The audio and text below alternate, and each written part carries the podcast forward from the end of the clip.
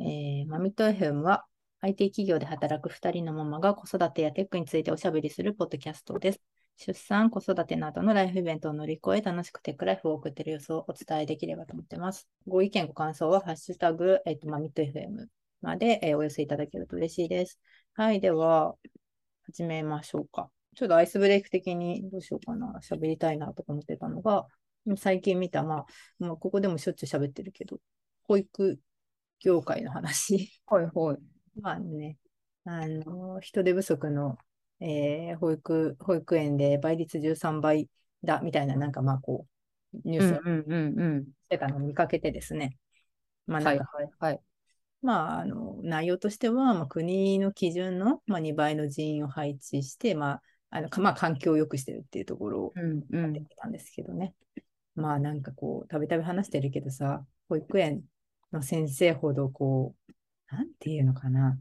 あのか感謝されるべきというか。本当にね こ、もうね、預けてる親からしたら本当そうだよね。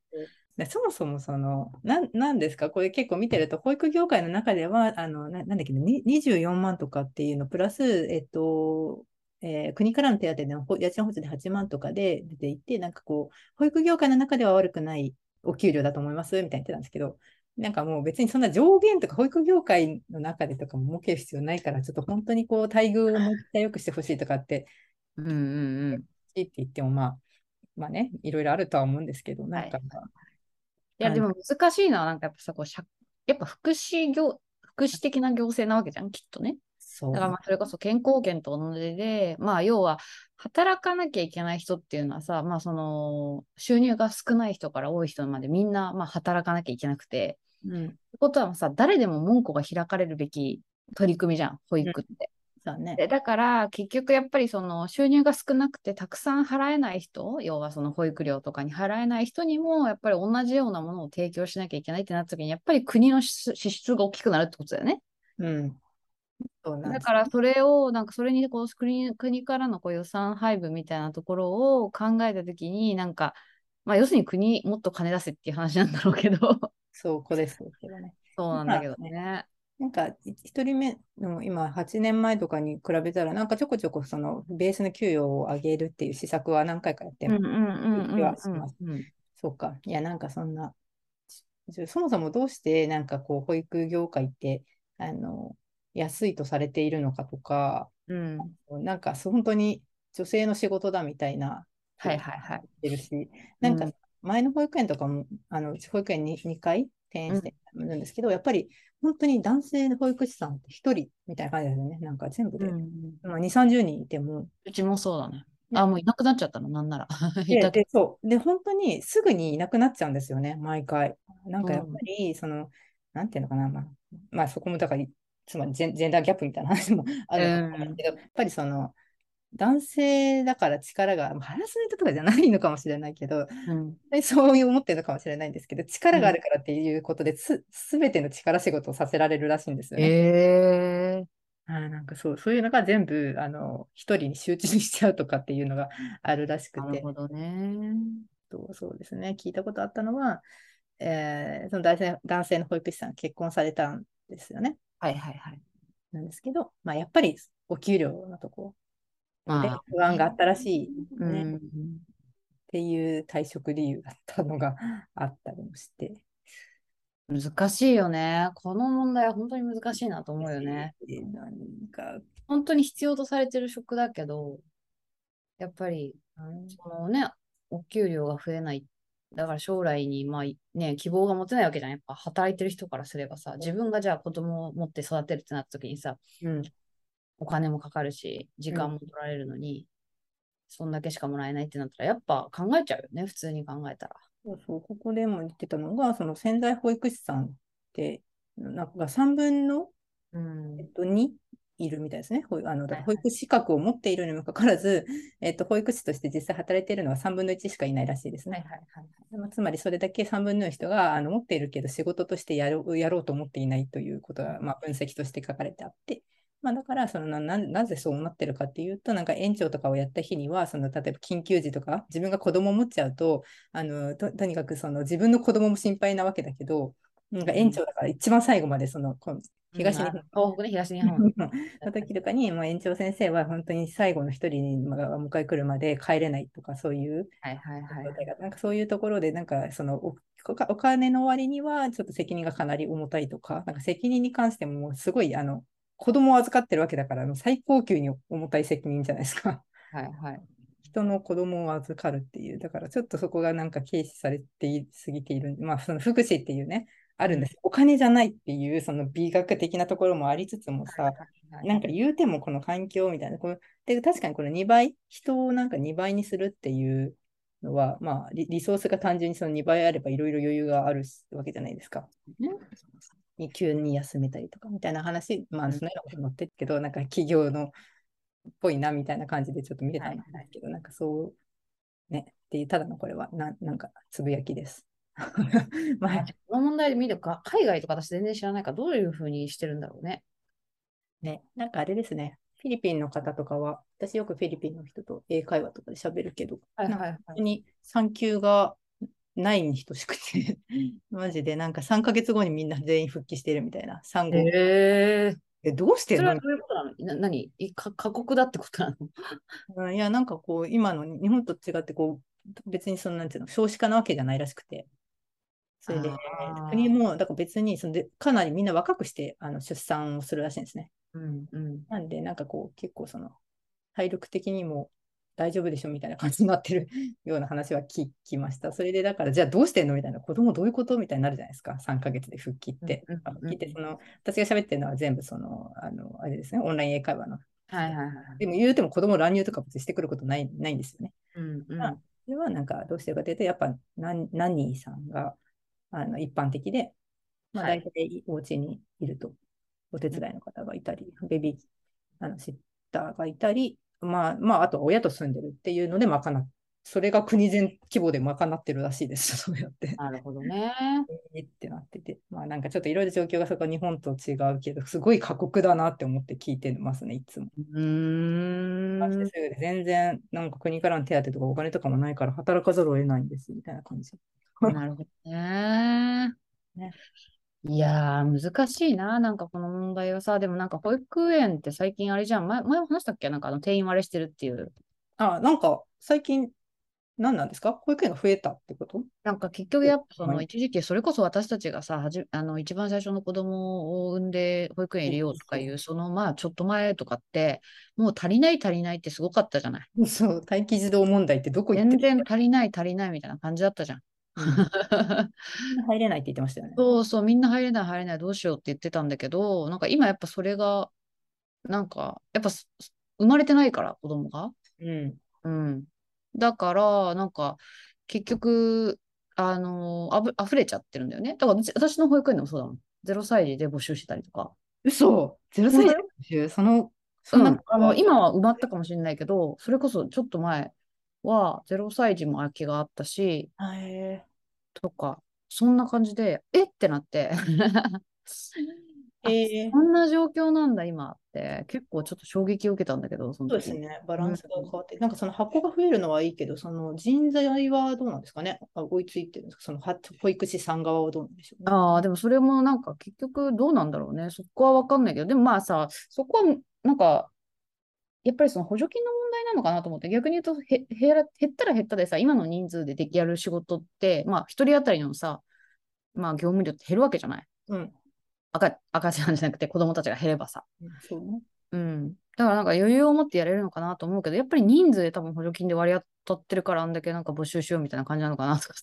うん。そうそうそうそうそう。あの改善はどんどんされてるんですよね。このこういう待機児童問題は、ね、待機児童自体はでだけど、でも、溢れてる問題は結構なんか最近、あ、この前もなんか NHK とかでそれこそなんかちょっと前ニュースやってたの見たから、それなりになんか問題になってんだなとか思いながら見てたよ。そのなんか難しいね、需要と供給の バランスっていうの。難しい。だから結局で、でもさ、余裕があった方がいいわけじゃん。いざさ、子供が増えましたって時に、そうそう これから日本はもう増えましたなんてことはないんだろうけどさ。あと別にパツパツにしとく、なんつうの？そうそうそう。こともないっていうか、うん、結構突発的にこう、結構システムのあれとリクエストと似てるなとは思うんですけど。でも結局さ、それで補助金がなくて経営が成り立たないんだったらいつか潰れるから言ってる人が困るじゃない？そうですね。経営の問題もありますよね。これ、これ言ってて、なんかその、じゃあどうやってその人材、あの、基準の2倍の人材を確保してるけど、お金をどうやってカットしてるかというと、まあ、人件費ではもちろんなくて、うん、あの、デジタル DX っていうところで、あの、本当になんかこ、これも事務作業がとんでもない量ある業界じゃないですか。うんうんうん、だから、あのそこはまあ、なんか DX 化したみたいなこと言ってましたけど、まあ、ちょっとどのレベルかわかんないけど、まあ、私もまだ見ててもまだまだ手であの毎日あれ書いてるし、あの、うんうん、うんやりようはまだいくらまあ、結構し、なんつうのか、私立の保育園っていうあの進んでいる方だと思いますけどね、小学校とかに比べたら全然。うん、まあね、確かに前、うん。ただでも余地は全然あるなっていう話です。そうだな。でもやっぱ手がかかるよね。子供を育てるってことだから。なんかやっぱ一概になんかこう、効率化できるところでもないと思うしね。事務作業とかはできるだろうけど。ね、そう、そうなんですよね。子供のところは、でもなんか私前からその前も話したかもしれないけど、このなんか寝てる、お昼寝中になんか定期的に先生がなんか、はいはいはい、みたいな作業あるじゃないですか。息をしてるかとか。はいはいはい、確認するやつね。うんうんうん。あれとかは、あの、いや、もちろんね、あの何があるかわかんないから人の手のダブルチェックも必要だけどさある程度なんかこうスマート家電化できるんじゃないかとかああね。グラフィーじゃないけど。うんうん、なんかその、大体人の手に依存しまくってるのもそれはそれで怖いじゃないですか。はいはいはい。そうね。そういうところとかもなんかね、あのまあいろいろあるんでしょうけど、相手が人だから、ちょっと私とか何でもかんでも効率化とか言ってる場合じゃないのかもしれないですけど、なんかまあ。難しいよね、本当にね。勢力もあるだろうし。はい、この話はそそんな感じにしといて。あの、あれを聞きたかったんですよ。松井さんがちょっと読んだんですかね、本。読んだよ、読んだよ。結構すぐ読んだよ。あのご紹介いただいたので。あのマイクラ、マジ私、本当好きだから、やっぱり。さ、だんだんこれ、マイクラポッドキャストとかに関してきてるぐらい、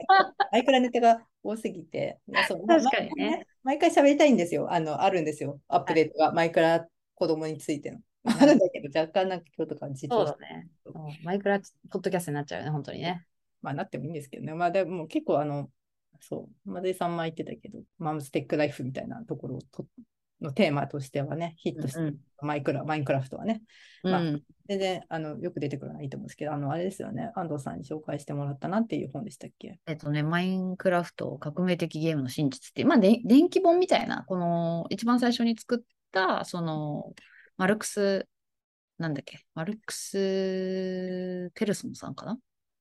マイクラを作ったそう、最初にマイクラを作ったっていう。まあ、要するになんか結構、もともとこの人ってゲームクリエイターやりたいってな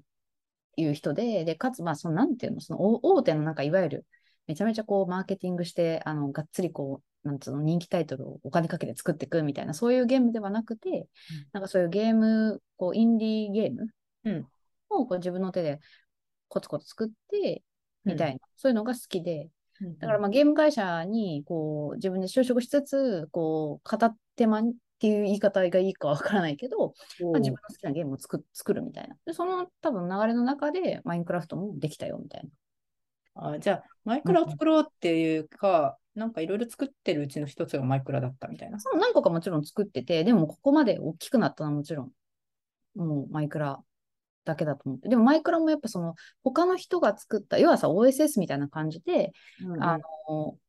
ゲームもそのインディーゲームの世界もなんかそういうふうに、まあ、ソースがオープンにされてて、で、なんかこういうの作ったよって遊んでみてみたいな。で、ソースコードここにあるよみたいな。で、なんかそれをこう結局、まあ、流用する形で、また新しく誰かがアップデートしてみたいなさ。んなんか、だからもともとマイクラ自体も、この人が、まあ、その、あるゲームにすごくインスピレーションを受けて、うん、それを元に作っ元にって言い方おかしいけど、まあ、インスピレーションを受けて作ってるんだよね。だからなんかこのなんかインタビューとかでもそのインスピレーションを受けた元の人とかにもインタビューしてる記事とか、まあなんかあるみたいで、なんか、うん、そう、まあその、このマルクスが作った、ノッチっていう愛称で呼ばれてるんだけど、ノッチが作ったマインクラフトこんだけ流行ったけど、でもこれの、このゲームってもともと君のゲームにインスピレーションを受けてるけど、どうなの？みたいなさ、ことをさ、聞かれたりするわけ、するんだって、そのインディーゲームの、もともとそのマイクラを作る前にこのノッチがそのインスピレーションを受けた人。うんうんうん、でそしたらでも、いや、それはでもこのゲインディのゲームの業界ではそういうのいろんなゲームからそのインスピレーションを受けてゲームを新しく作るっていうのは普通のことだし、全然それはまあ問題ないことだよね、みたいなさ、うん、したりするらしくて。でもなんかそう、なんか結局、その、なんだろうね、そのオープンなインディーゲームの世界からこれだけ大きな、まあ、ゲームができたっていうさ、うん、本当に、なんかすごいね、面白かった。でもなんか私が一番、なんかその中で読んで中で、まあ基本的に電気だから、こんだけなんか、あの会社ができて、こんなに大きくなって、このくらい、このくらいあのマルクス、あのっちゃこういうふうにゲーム作って、みたいなさ、基本的に電気なんだけど、うん、なんか一番面白かったのは、なんかやっぱさ、その、ゲーム会社をなんかいくつか転々としてるのよね、この人自体は。あのまあ、大きい会社もあれば、うん、割とスタートアップっぽいところもあったりとか、うん、で、まあ別にソフトウェアエンジニアみたいなところ、感じで、いろんなまあゲームに限らずだったかな、忘れちゃったけど、きっと、まあいろんな会社をにエンジニアとして所属しながら、まあ要は自分の自由時間でマイクラを作ってるわけよ、この人って。もともと。えー、そう。ういうこと？そうなんだよね。で、なんか一番最初に言った結構大きめの、割とその、まあ、北欧で有名なゲーム会社とかにいたときは、うん、まあ、そういう、なんか自分、その、なんか空いた時間とかで、その自分のゲーム作作るのは良くないみたいな会社だったんだって。うん、でも、なんかその、後に転職した後の会社は、あんま別に余暇で何し、自分の相手手の空いた時間で何しようがいいよみたいな。で、のんちも転職した時は自分ゲーム作りたいからみたいな感じでさ、うん、一応その結構ちっちゃい会社だったし、その経営者の人もなんかすごくあの理解のある人だったから、まあその仕事さえしてくれてれば、その時間自分の空いた時間でゲームとか作っても全然いいよみたいな感じで、でもその時に多分ガガガッとこうマイクラ作ったんだと思うんだけど、うん、っていうのが、なんかそういう話を聞いてて、結局なんか、その、まあその自分はゲームを作りたいからゲームの会社にも就職してそこでゲームを作るけどやっぱそういうのをやりながらもやっぱ自分のやりたいさ作りたいものがあって、うん、でその手の空いた時間でさ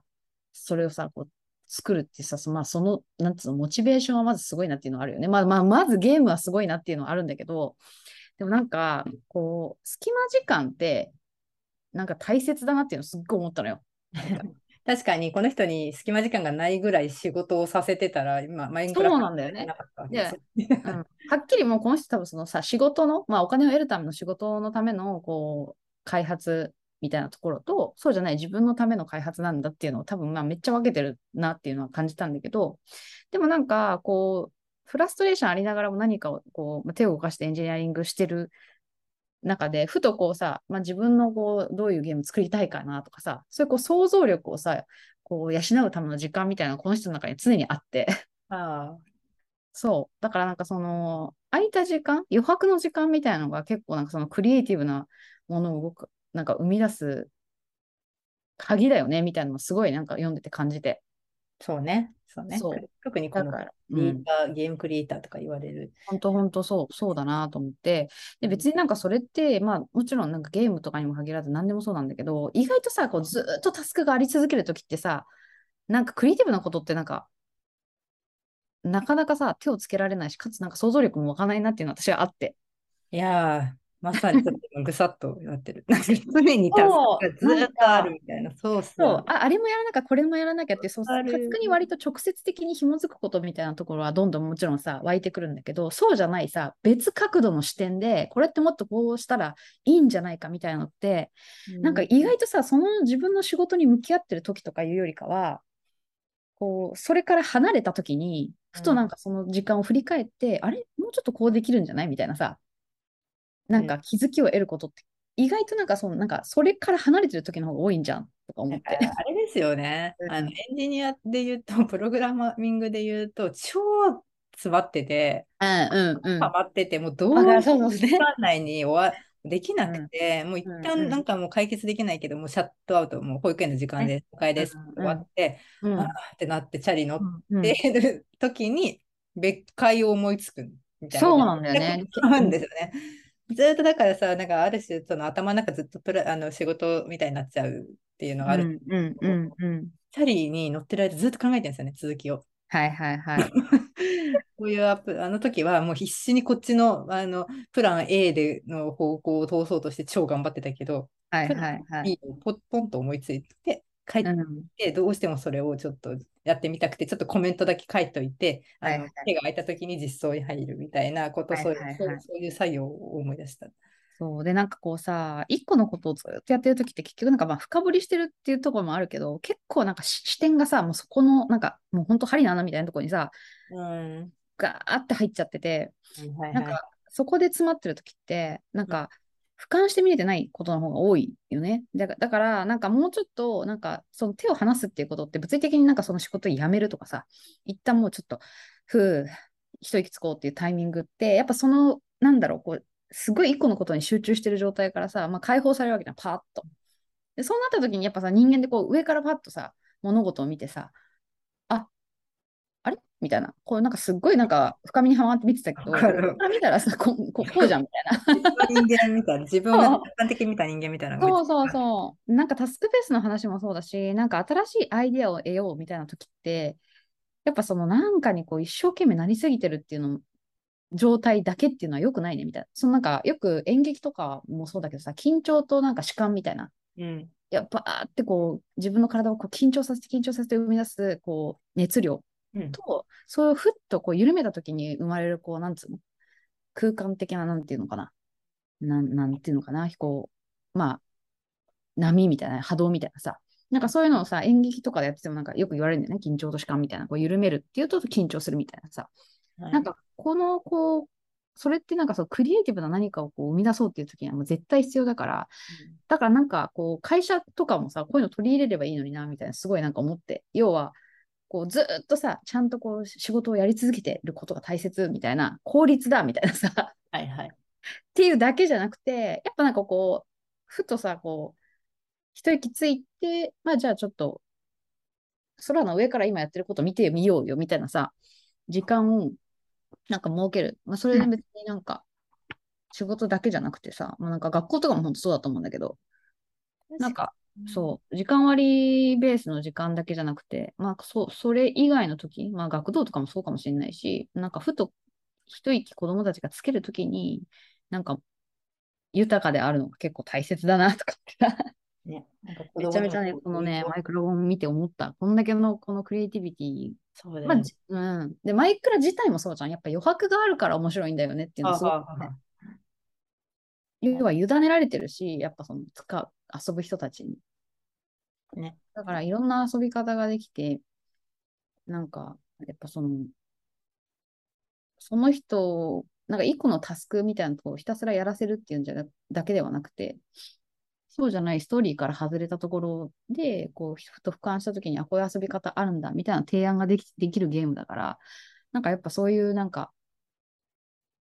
まあ、リラックスしてるときに自分がやりたいっていう、こう、欲望の、欲望をベースになんかすごい作られたゲームなんだなっていうのをすごいね、この本を読んで感じて。うん、なるほどね。うん。余白大事っていうか。そうそうそうそう。まあなんか本当余白なのか、まあ緊張とそのそれをこう緩めるってことなのか。だからずっとなんかね、タスクに追われてるのダメですよね。次回をこうて。まあそうだね。なんかやっぱこう視点、まあ何でもそうだ、組織もそうだし、まあなんか一個に固めちゃうっていうのは本当に恐ろしい、怖いし、うん、なんか危ないよねって。だから、まあ、うん、効率だけを変なし求めて、例えばまあさ、その私たちほら D、D&I みたいなさ、取り組みとかもやってるじゃん。うん、だから、なんかこう、例えば同じような、まあ、効率性を重視してさ、まあ、似たようなタイプの人をバーって集めると、それこそ視点がさ、一つに固まってしまうから、いろんなことが見えなくなるっていうのもそうだし、それを個人に当てはめたときには、こうタスクベースでただ忙しくやってる。はいはいはい。そう。と、やっぱりこう、新たな視点とか、違う、なんか、あのアイディアみたいなとこってなかなか生まれにくいから、やっぱそういうのってこう発散させるみたいなタイミングって本当に必要だから、なんかそういうのもなんか組織にもなんか当てはまるから、うまくなんかこういうのね、使えるようななんか会社とかも、会社とか学校とか取り入れられるようになると結構みんな楽しいんじゃないかなとか思いながら、うん、のっちゃんそれを自分でやってたんだな、みたいな その当時って、そのさっきオープンソースって言ってたけど、ED ゲームの？なんか、うん、まあ、多分 GitHub みたいなものがあったわけじゃないと思うから、時代的に。うんうんうん、どこかそのリポジトリなんか当時で言うと、なんだろうね、あのババージョン管理のところとかに、ちょっと自分で、うん、そうだよね。どうなんだろうね。なんかね、配ってんじゃない？なんか。なんかこう、む昔は昔でこうあったんですよね。こう GitHub じゃない、そのまあ SVN なのか CV。CS、CVS。えっと、なんか、そっか、それで、だからその、オープンソースっていうのがね、かこう発展したキーポイントになったのかどうかっていうのはちょっと一瞬思ったんですけど、ああ、どうなんだろうね。どこまでその、そのベースとして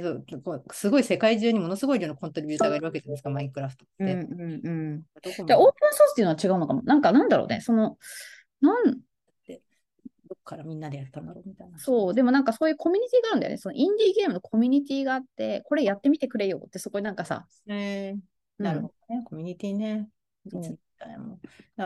そうですよね。なんか権利とかどうなってんだとか、ちょっとあの全然考えたことなかったけど。ああ、そうだね。でもなんかその、結局、でもやっぱ私もその、この本読んで、そのノッチが、これめっちゃすごい天才だと思ったゲームがあったらしいんだって。おらしいのよ。それって、パッと見マイクラなの、本当に。あの、そのブロックが置いてあって、それをなんか掘ってみたいな、みたいな感じのゲームなんだよね。で、それをなんかもっとこうしたらいいんじゃないかって作られたゲームなんだなっていうのをそそ思思うわけよ。だから、あれこれなんか本当マイクラっぽいじゃんみたいな。それは、そのやっぱそのブロックっていう要素とかもそうだし、なんかそのブロック自体のなんか、なんかシンプルさ加減とかもすごいね、マイクラっぽいね、みたいな感じだった。だからでもそれに救えて、それに対もっと面白くするのにはどうどうすればいいかって言ってできたのがやっぱもうマイクラっぽいよ。い。で、それをなんか多分本当コミュニティにこう作ったよみたいな感じでポンって投げたらみんな面白い面白いみたいな。うん。でも面白かったのはなんか絶対にこうただにはしないみたいな。広告とか入れたくないから。なるほど。だから絶対なんか最初、まあそれなりの値段でちゃんとまあ売って、それを毎回そうみたい。で、なんかサイト、自分でサイト作って、そこで買えるようにしてみたいな。それがなんかどんどんどんどんこう、購入のさ、メールかなんかがすごい来るようになって、うん、あ、今日何本売れた、明日何本売れた、みたいな。これでこれで生活できるようになったみたいな風になっていく様子が、まあ、電気っぽく書かれてるから、まあ、それ自体はそれで楽しめるし。なるほどね。そっか、電気なんですね。もうマイクラに関する本も結構ね、あの、うん、たくさんあるから、何を読めば、読めば。本当本当でもなんか本当電気だったよ。なるほどね。まあどうし、どうして誕生したかってことなんですね。うん。でもなんかやっぱそのエンジニアリングとコミュニティってやっぱ大切なんだなっていうのはすごい。うん、なんか、なんか、うん。すっごいエンジニアっていうか、そのガチのエンジニアクリエイターみたいな人が作っただろうなっていうのがすごいよく出てるじゃないですか。なんかそのさっき言ってた、うん広告入れたくないっていうのもすごいなんかプロダクトに現れてるなそう、愛なんだよね、もうね。うん、なんか作るのが好きだし。大事なんだよなそう。ビジネスがあんま入ってないみたいな感じがすごくなんかわかわかるというか。うん、めっちゃ面白かったよ。だからなんか、本当だからフィードバックが欲しいって感じだよね。ここもっとこうしてほしいとかさ、あったら言ってねみたいな。作ったからみたいな。うん、そうそうそうそうで、なんか新しくそのね、その模様を作ってみたいな、うん、メンバーを集めてみたいなさ。で、それこそあの地形のね、最初のさ、地形生成みたいなところをさ、作ったエンジニアの人とかもちらっとこう出てきたりとかしてさ。うん、なんか、うん、まあなんか愛が深まった。愛が深まって私はなんかユニクロであの買っちゃったね、あのマイクラ T シャツを。結構ドップですよね、松井家は。いや、やっぱね、親がやってるから。なんか、ね、私もね、実はちょっと新しいね、の見つけたんだよ。あの、MC クリエイターっていうのかな。どうやらマイクラのモッドが作れるソフトウェアがあるらしくて。それは、あれじゃん、息子くんが。そうなんだよ。で、ちょっとまだ私、いじってないから、うん、でもね、なんかそれこそ自分、僕、俺の考えた最強の剣みたいなの作れるわけ。M クリエイターってやつ ?M クリエイターかな？うん。そう、M クリ、MC、うん、M クリエイターかな？なんか何読み方ちょっとわかんないんだけど。なんだろうね。これをね、この前息子の PC に入れたん、入れ、とりあえず入れたとこまでやって、で、私の PC にもこれから入れて、ちょっといじってみようかなと思ってさ。えー、何なんだろう。コード書くのかな？それともなんか、グイなな？んかね、それこそなんかちょっとユニうん、グイっぽいか、うん、グイ、うん、なんかそれこそね、ブロックプログラミングっぽいのもあった気がするんだよね。でもなんかこう、要は、なんかもともとこう、なんつうの、要素があって、例えば剣とかさ、うん、があって、それに対してこうビ投影をさ、こうまあ、要は色をつけるんだよね。でそれに対して、このき、この能力をさ、付加するみたいな。うんうんうん、で、振り下ろしたときに、えー、どういうアクションができるかとか、どのくらいのダメージを与えるかみたいなのを、こう、要素を追加していくみたいな感じっぽかった。ついに、モッドクリエイターに。ちょっと Unity っぽいのかなとか、なんかわかんないけどね。ちょっとほら、これを。オブジェクトを作ってみたいな。うん。オブジェクトがあって、そのオブジェクトになんかね、いろいろ。松井さんがプログラムなんかやりたいっていう話、こういうところ。そう、なんか、私、本当ね、苦手意識あるのよ。プログラミングに対して。でも、シェルは書くんですよね。うんと、今は書かないけど、昔は普通にシェルスクリプトとか書いてた。だから、なんかそれこそさ、あるあるサーバーからあるサーバーにさ、こう、なんつうの？あの、帯域食いつぶさないように制限かけながらさ、画像移行するとかさ、そういう作業とかしてたりするためのさ、スクリプトを書いたりとか。いや、一緒ですよ、だからもう一緒っていうか、スクリプト関連の他の、うん、うん、他の言語か、全然余裕で書けると思いますけどね。いや、でもなんかね、私にはプログラミングができないんだっていうね、このね。いや、でもだから、なんか作るそのモチベーションなんかあればってことそうなの。多分本当それだと思う。だから、なんかモチベーションだね。だからそのゆうちゃんはなんか逆にそのエンジニアで何か作りたいものがあったのかなってちょっと聞いてみたかったんだよね。一番最初さ、自分がエンジニアリングしたいって、あ、プログラム書きたいなのかわかんないけど、したいって思った時に。全然なんか作りたいものがあったわけじゃないですね。なんかやっぱりサーバーサイドのエンジニアに入っちゃったから、なんかしかも Java 難しすぎて、なんかそう、作るっていうモチベーションで、なんか、なんか業務をこなす、Java を使って業業務をこなすっていう、もう本当環境構築だけでもなんかかなりある学習当時ね、 Eclipse とかだよね。そう Eclipse。Eclipse のマジでなんかもうローカルのエラーでまくる。はいはい、もうやだよね。もうどんだけかかったんだろうっていう。ね、JVM 入れてとかね。最初のなんか JVM とか JDK とは。JDK とはみたいな。だからシェル書くんだったら、そのね、なんかちょっとした JS とか、なんかそのスクリプトで動くようなものであれば、多分全然、だから Java とかなんかね、あのオブジェクト指向みたいなのが入ってきて、ちょっと高度なテクニックが必要な系の言語とかだったら、なんかまたが学習し直す必要あるかもしれないけど、なんか、うん、ちょっとこう、あれじゃないですか、Chrome のデブツールとかでちょろっとなんかこう、ちょっとした効率化スクリプトみたいなのって、今、松井さんが言ってた、こう、便利にするシェルスクリプトと同じようなノリなんじゃないかろうかと。そうなんだよね。だからでも何、何を、なんか作りたいものがないと無理だなっていうのは、私めっちゃ、そのプログラムとかに考え、関係しなければ作りたいものいっぱいあるわけよ。例えばぬいぐるみとかね。物理ね。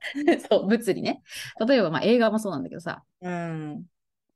で、それはなんていうのかな。やることが私の中では明確にこれをしようみたいなのがあるんだけど、これが作りたいとかさ、だからこれを、これをやんなきゃいけないとかさ、あるんだけど、本当にね、苦手意識があるから、なんかちょっと、でもなんかやりたいよねって思ってはいる。うん、やっぱさ、子供がやりたいとかなったらさ、うん、しょうがなくこっちもあの前回話したスプリンギンとかもさ、まず、ね、一人だったら絶対学ばないけど、うん、子供がね、なんかもうどうしてもここをこういう動きにしたいみたいな、はいはい、前もやってたのが、なんかちょっとしたアプリみたいなの作ってて、なんかこう、なんだっけな、か、かご、クイズみたいなのって、かごが2個あって、うん、こっちになんか正解のかごと正解じゃないかごみたいなのがあるんですね。うんうんうん。こっちに3個これを入れて、かつ、もう1個のカゴにこの1個のアイテムがタッチしたら、ページが切り替わるみたいな挙動を、はいはい、えーみたいになって、わかえー、どういうことみたいになったんだけど、本人、なんかやっぱり親心としては実現してあげたいじゃないですか。いやー、ほんと私これ、それでこの前喧嘩したよ。喧嘩？子供と。えー、なんかそう、わわかんわかんない。まあ、そうだね。だ親がそこをクリアしていかなきゃいけないよね。そう、だから私もさ、だから本当デバッグしたんですよ、めっちゃ。ちょっと待ってね。ママちょっと見るか、ちょっと待ってとか言って、その時は私もよくわかんない。もう本当全部グイだから浮いて、ただのアプリ、アイコンなんですよ。もうまだなんかソースコードでこう書きたいわってさすごい私は思いながらも、もうなんか全部アイテムア、アイコンポチポチだから、そうだね。うん、と思って、かなりいろいろ、じゃあそのやっぱ子供的にはこう最初から完成形をまあもちろんね、目指そうとするわけですけど、私はじゃあまあミニマムで、まずこう、まあ普通のね、プログラミングと一緒ですね。はいはい、まずシンプルにどこが原因なのかを切りいろいろ切り分けなきゃいけないから、丸2個だけの単純な丸をで、うん、なんか1個1個このアイテムが当たったら、うん、1個の時はこうかみたいな。で、複数になったらどうなんだみたいな。もちろんなんか、頑張ってなんか子供たちが前からやってる横で、そのスプリングでデバッグしてて。えっと、でふと割に帰った時にさ、私何やってるんですならない？私さ、構必死でしたね。なんか偉いね。いや、せっかくこれこうやりたいって言ってるのに、なんかここで結局実現できなくて終わっちゃったアプリ作りがってなるのかわいそうだなと思って。そうだね、確かに。母ちゃん頑張る。なんかね。できて、もうそう、それも結構ね、なんか移動してるときにふとね、あみたいな。もう一個、ここでフラなんかフラグみたいなのがあるから、はい、あみたいな。そこだけでやろうとしてたんだけど、もう一個かまして、みたいな。別でなんか、間接的になんかもう一個フラグの、そのなんか、監視用のオブジェクトみたいなのがあるんですけど、かませよう、みたいな。なんか、わかんないけど、これ絶対、あの、うん、普通には思い浮かばないだろうなと思いながら、はいはいはい、そういうとこもね、ある種だから、すごい今、ニッチな話したけど、プログラミング的な思考を身につけてると、こういう時にはいやー、もうガチエンジニアが教えてくれるんだから最高だよね。ガチすぎるけど、そう、まあまあね、その遊びのね、あれですけどね。いやー、本当にね。まあ私もなんかだから、なんだろうね、なんかまあささっきの余白、余暇の話じゃないけど、私なんかやっぱそういうことをやるときに、なんか他のことやりながら本当にできなくて。ほうほうだからもうな多分なんか3かなんか3ヶ月とか時間欲しいのよ。なんか、なんか私のこと作るとき、他のこと何もやらない時間でね、かつ。うんうんだから、なんかこう、隙間にやるっていうことが多分ね、その創造的なことをやるのに、あんまりなんか、そういう時間の使い方ができないっぽくて、自分の中で。そうか、これなんか。これはね、もう自分を変えていくしかないなってちょっと思いながら。うんうん。そうやっぱ、新しいことに取り組むには、やっぱ自分をちょっと変えていかなきゃいけないなっていうのを最近思ってるよ。まあね、そんな感じでね、うん、チャレンジしたいなと思いながら。うん、プログラあの今度ね、松井さんがプログラミングにあの始めるっていう話ができたら、というかっていうもうね、ガンガンリラックスコマンドとか叩いてますけどね。リラックスコマンドはさっきさ、それこそ私、マイクラサーバー立てたサーバーのさ、ユーザー、ユーザー名がね、あのその、接続用のユーザー名がわかんなくて、やばい、わかんないと思って、なんだみたいな。それはライトセールとかだってね、多分書いてた気がするのね、このあのウェブ面に。あの、まずこれでログインできるよみたいな。ええー、そうなの？うん、なんかユこのユーザー名みたいなのライトセルだと書いてた気がして、でもなんかさくらの VPS だとさ、かい何そんなの書いてなくて、でも私、ま、前ちょっとあれだね、SSH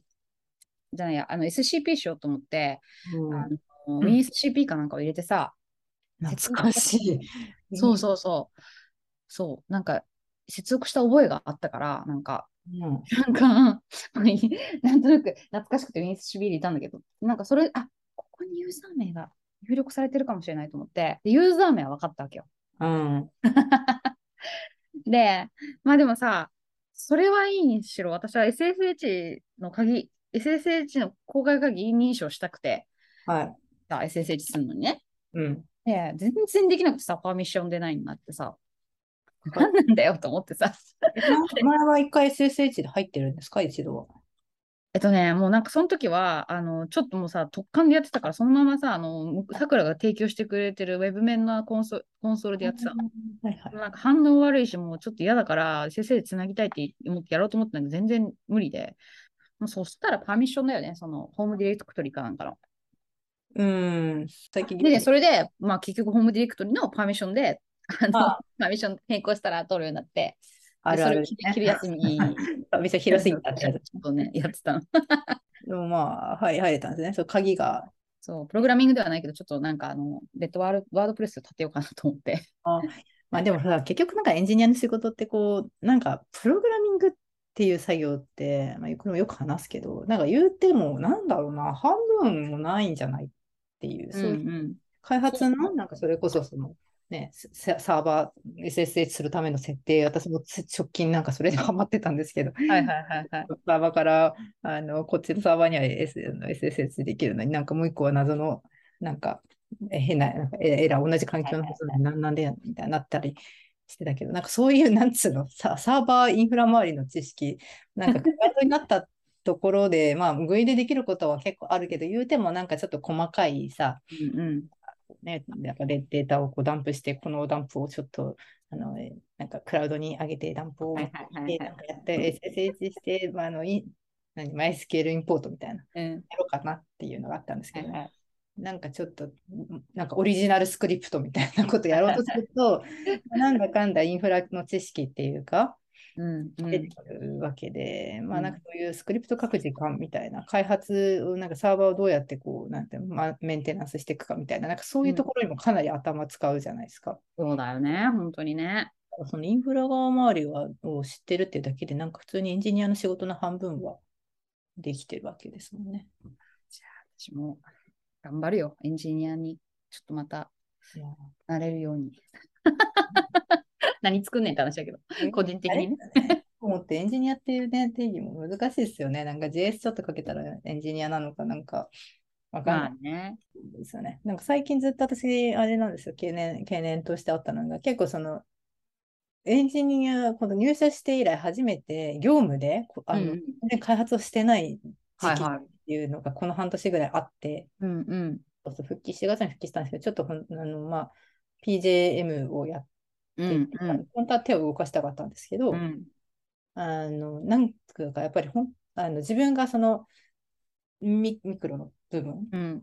やっちゃうことによる、やっぱりその自分の責務はこう全体のスケジュールのハンドリングみたいなところにあるわけだから、うんうん、なんかこう、やっぱりこうエンジニアずっとやってたからだと思うんですけど、なんか人に頼むのってちょっと苦手なんですよね。この、はいはいはい。ここの部分を、あの、回収したいんだけど、うん、でも自分でやろうとは別にできるんだけど、うん、ここにまあ1週間ぐらいなんかいろいろこう開発とテストとリリースとか含めてかかるわけじゃないですか。うんうん、でもかなり結構タイト、全体的にタイトだから、うん、なんかでもこれを私がすっごい頑張って1週間でやる。しかも1週間で終わるかどうかな何があるか分かんないじゃないですか。うん、どんなエラー、うん、思わぬところに変なエラーがあるかもしれないから、うん、っていうのを考えて、うん、あの、すいませんけど、ちょっと他の人の手借りてお願いしたりとか、なんか結構ちっちゃいめのチームでやってたんで。はいはい。ちょっとそう、そう、そうだ、今日なんかそういう話もしようかなと思ったんですけど、その、いわゆる世の中にいるさ、プレイングマネージャーみたいな人いるじゃないですか。うんうん。なんか、どういう感じでやってるのかな、みたいな、その、思ってたんです。確かにね。を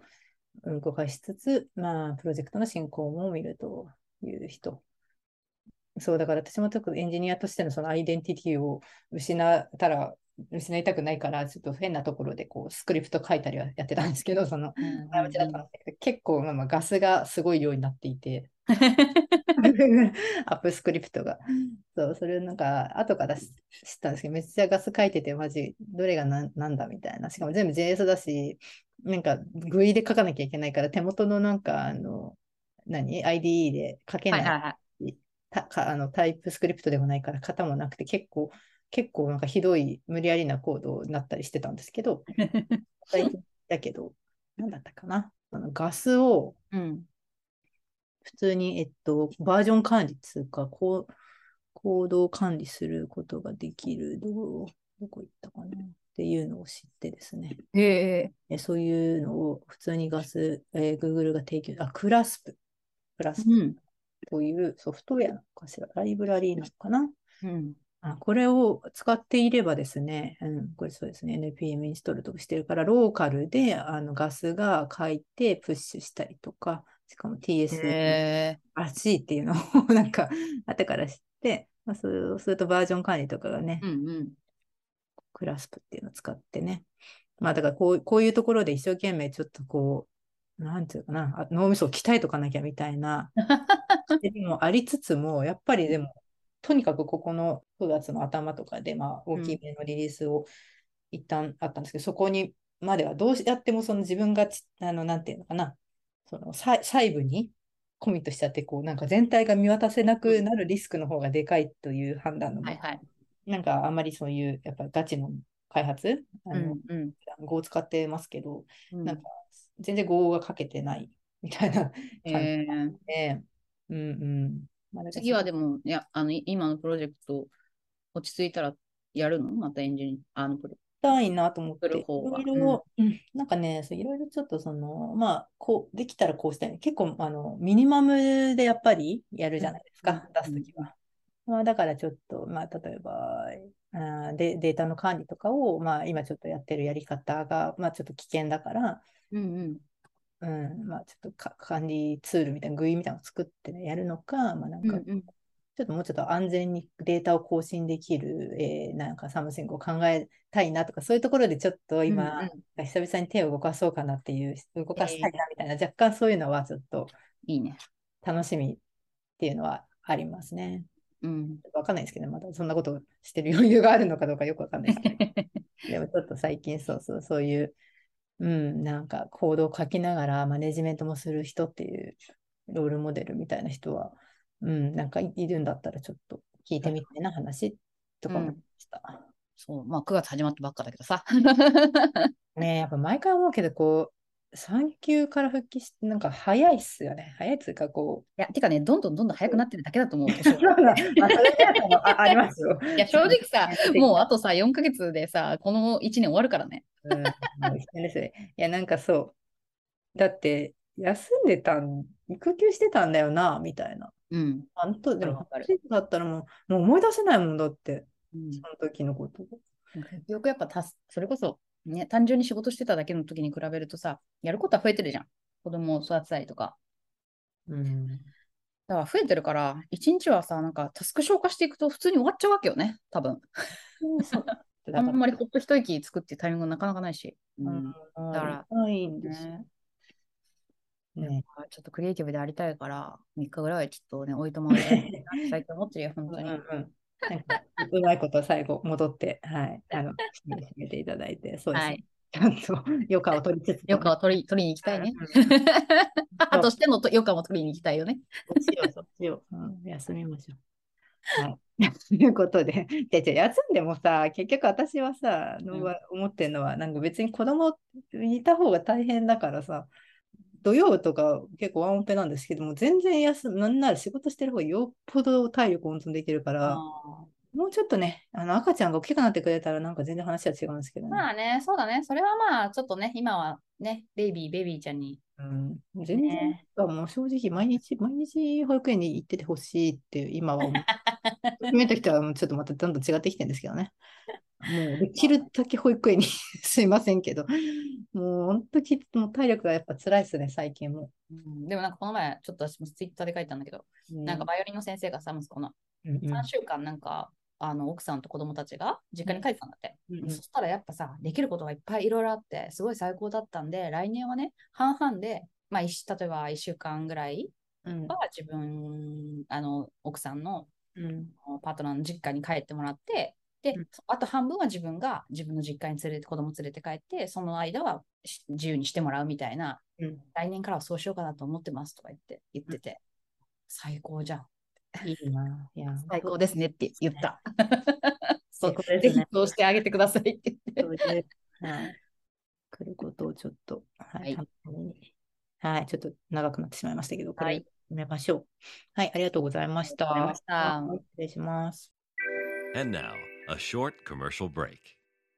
エンジニアの採用にお困りではないですか？候補者とのマッチ率を高めたい、